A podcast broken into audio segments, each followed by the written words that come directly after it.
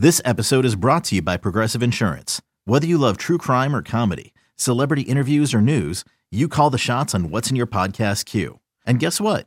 Now you can call them on your auto insurance too with the Name Your Price tool from Progressive. It works just the way it sounds. You tell Progressive how much you want to pay for car insurance, and they'll show you coverage options that fit your budget.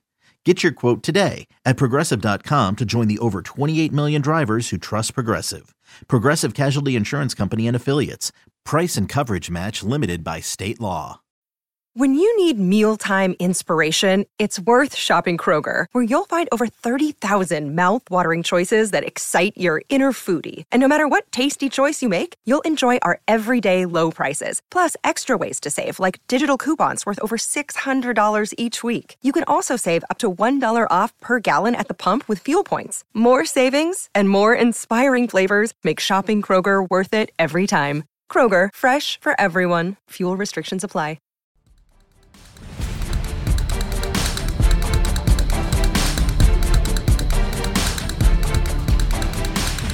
Course, and which is going to lead us now to the ensuing drive in which the Giants approach midfield in their own territory and the decision that's going to be debated about going for it. Now, let me just say this, Paul.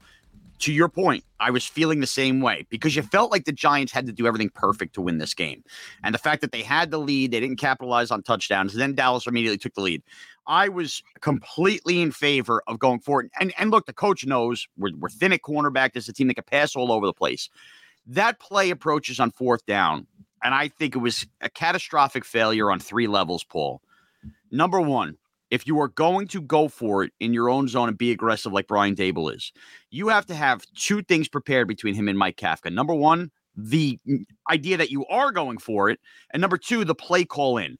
That play took entirely too long to get into Daniel Jones. I mean, he's basically rushing to get a team with three new offensive linemen set in that spot, and then they only have 10 guys on the field. The entire thing was rushed. I mean, and look, that could be the case rookie head coach, rookie offensive coordinator, where we've praised these guys. They're allowed to make mistakes, but that was a scenario where they had the right idea, but just were not prepared enough. But that being said, the play goes off. It would, despite everything, 10 guys on the field rushed all of it. And I knew that I think the rushing was part of the reason the throw was this way. Daniel Jones has to make a better throw. He just does. And Daniel Jones struggled in the flats at times yesterday. And then on top of that, even with the poorer throw, Saquon Barkley still does get two hands on the football. And if you are going to be the superstar player on the team, look, you get two hands on a football, like it or not, you got to come down with the catch. Even if it doesn't mean it's a 20 yard play, it's still a first down. Paul, I thought all three levels, coaching, quarterback, and the star running back there, all failed. And if, you know, maybe one of those three things goes in a better direction, they convert on that fourth down. I don't have an answer for you on the coaching scenario. I, I understand that. Did that you notice point, that though, Paul? That it felt Yeah, like well, I- taking forever? My problem with it, my problem with it from the coaching perspective is that why did it take so long to line up and call the play? Right. I mean, to me, to me, you're in that situation, and I understand why he went for it, and I'm totally on board with going for the fourth down. I am too. But my feeling is, even at third and six from the 40, now Barkley catches the five yard dump off pass, and Van Der Esch stops him a yard short of the first down. To me, that's a that's a, okay, guys. Let's huddle up and go. I I I I want the communication into Jones saying quickly get up to the line of scrimmage, no huddle, get up there, call the play, and go. Right. That that that's what I would have preferred to see. So that's where I stand on the on the coaching angle on that. Um, the throw, I'm not so much upset with the throw because every offensive skill position player has a box. Now, there's a bullseye that says that's the perfect throw, that's where it's got to be. But every skill position player has a box. You're a professional, you're getting paid good money. If the ball is within that box and you can get two hands on it, it's more on you than it is on the quarterback. So I'm not really that upset with Jones for a pass that was a little bit behind and a little bit low because it was clearly in Saquon Barkley's box. And to be frank with you, he gets his two hands on it and he's tripping and falling down. He's two yards past the marker or three yards past the Right. marker. It's a first down. Right. It's a, I mean, it- I agree. So And who and- and knows? here's the thing. Right. At least Jones Jones came right out and said, "I got to make a better throw." So good for him to to be a leader and to be responsible. Eli would have done the same thing. And good for Barkley saying, I got I got to make a better play. They said, Well, why? What could you have done? He goes, I could have caught it. That's simple. That's simple. Yeah, I and look, no doubt about it. And, and I again, I'd rather have guys taking accountability than being like that other team in New York, where some guys don't take accountability after games. So with that, obviously, then you know the, the wheels kind of fall off. The Cowboys go right down the field again, and I believe that's the second Schultz touchdown where Nick McCloud is just completely crushed on the third down. And McCloud had played a good game up until that point. But again, you're scrapping together. I mean, the Giants had seven of 22 starters yesterday, Paul, who were not part of the team in training camp. They're right. either waiver claims or cuts. I mean, that's a third of the starters out there. McCloud, one of those guys playing a lot of snaps. They, they you know, now, they McCloud was not victimized on that drive, though, Shaun. I got to help you out with that one. That was that was not Pinnock. the one. That was no. Pinnock. This is Pinnock. This is Pinnock on on the right roll where Schultz comes out, fakes a block like a run, Pinnock takes a step inside toward the line of scrimmage, biting on what he thinks is going to be a running play and winds up getting caught because Schultz then cuts it outside on the square out, catches the ball at the one. Pinnock cannot make the tackle. Okay. And Schultz reaches in for the score. So maybe I'm having the touchdowns confused then. Was McCloud on him the first touchdown? McCloud was on Schultz for the first touchdown. Okay, then that's the play I'm getting confused with. For some reason, I had those two it's mixed okay. up. It is. Look, I mean, they, Schultz, the whole thing blended Schultz together. His, here's right. the thing, right? Schultz didn't play in the first game against the Giants this year, but in his previous three games against the Giants, he had caught at least six balls for at least 60 yards in each of those three games. The guys like Jason Witten 2.0 yeah. Oh when it comes to playing the Giants, yep. you had to know, you had to know he was going to be involved in a key spot in this game. Paul, you are this is our chemistry is developing here. You're walking right into my next point because you're so right about Schultz and he didn't play in the first game. You know who did play in the first game of the Giants didn't have, and you're seeing it two games in a row.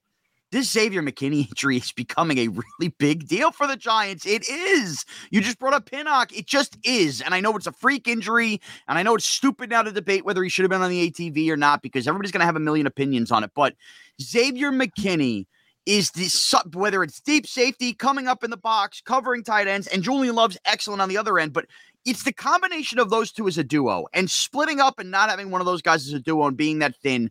And look, they've done a fine job, Belton, Pinnock. They've, they've been able to do enough. But Xavier McKinney's a difference maker, Paul. And whether it's against the run last week or even covering running backs out of the backfield versus the Lions, or just the idea of having whether it's him or Love that's going to be able to handle Schultz in some of these spots, the Giants are missing Xavier McKinney so badly. And I thought that was so evident. Obviously, Adoree's obvious and not having him on CeeDee Lamb, but that McKinney is so badly missed here, Paul.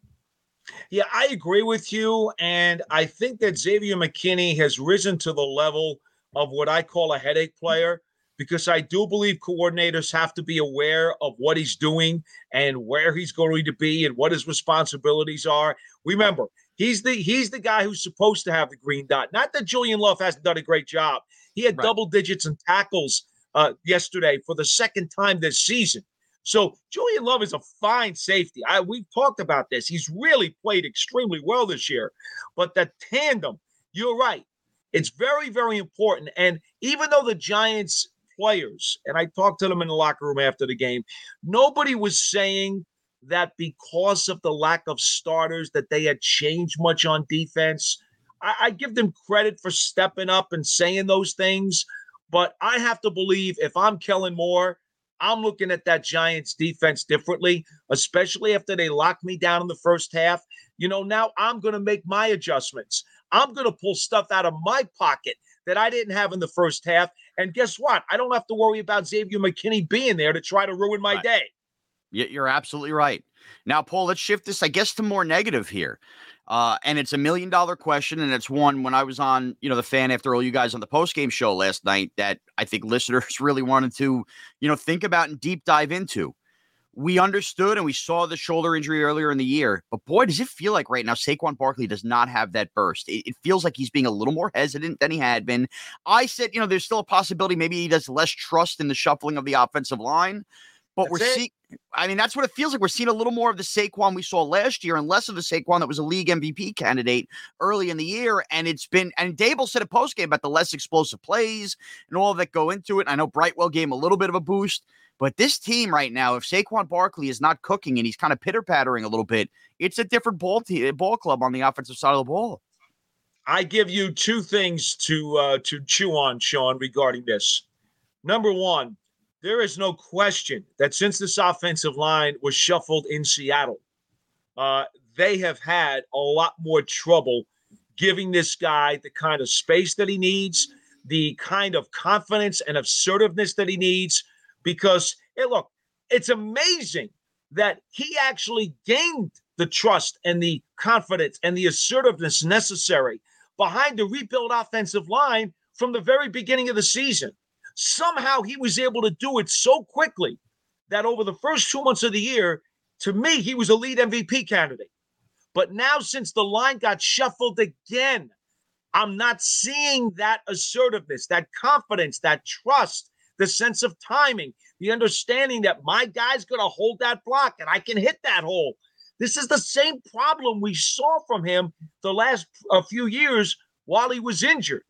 And so they got to get those guys back as soon as possible in that regard. But here's the other point going into yesterday's game, 61% of Saquon Barkley's rushing yards had come in the second halves of games. Yes. Now, why?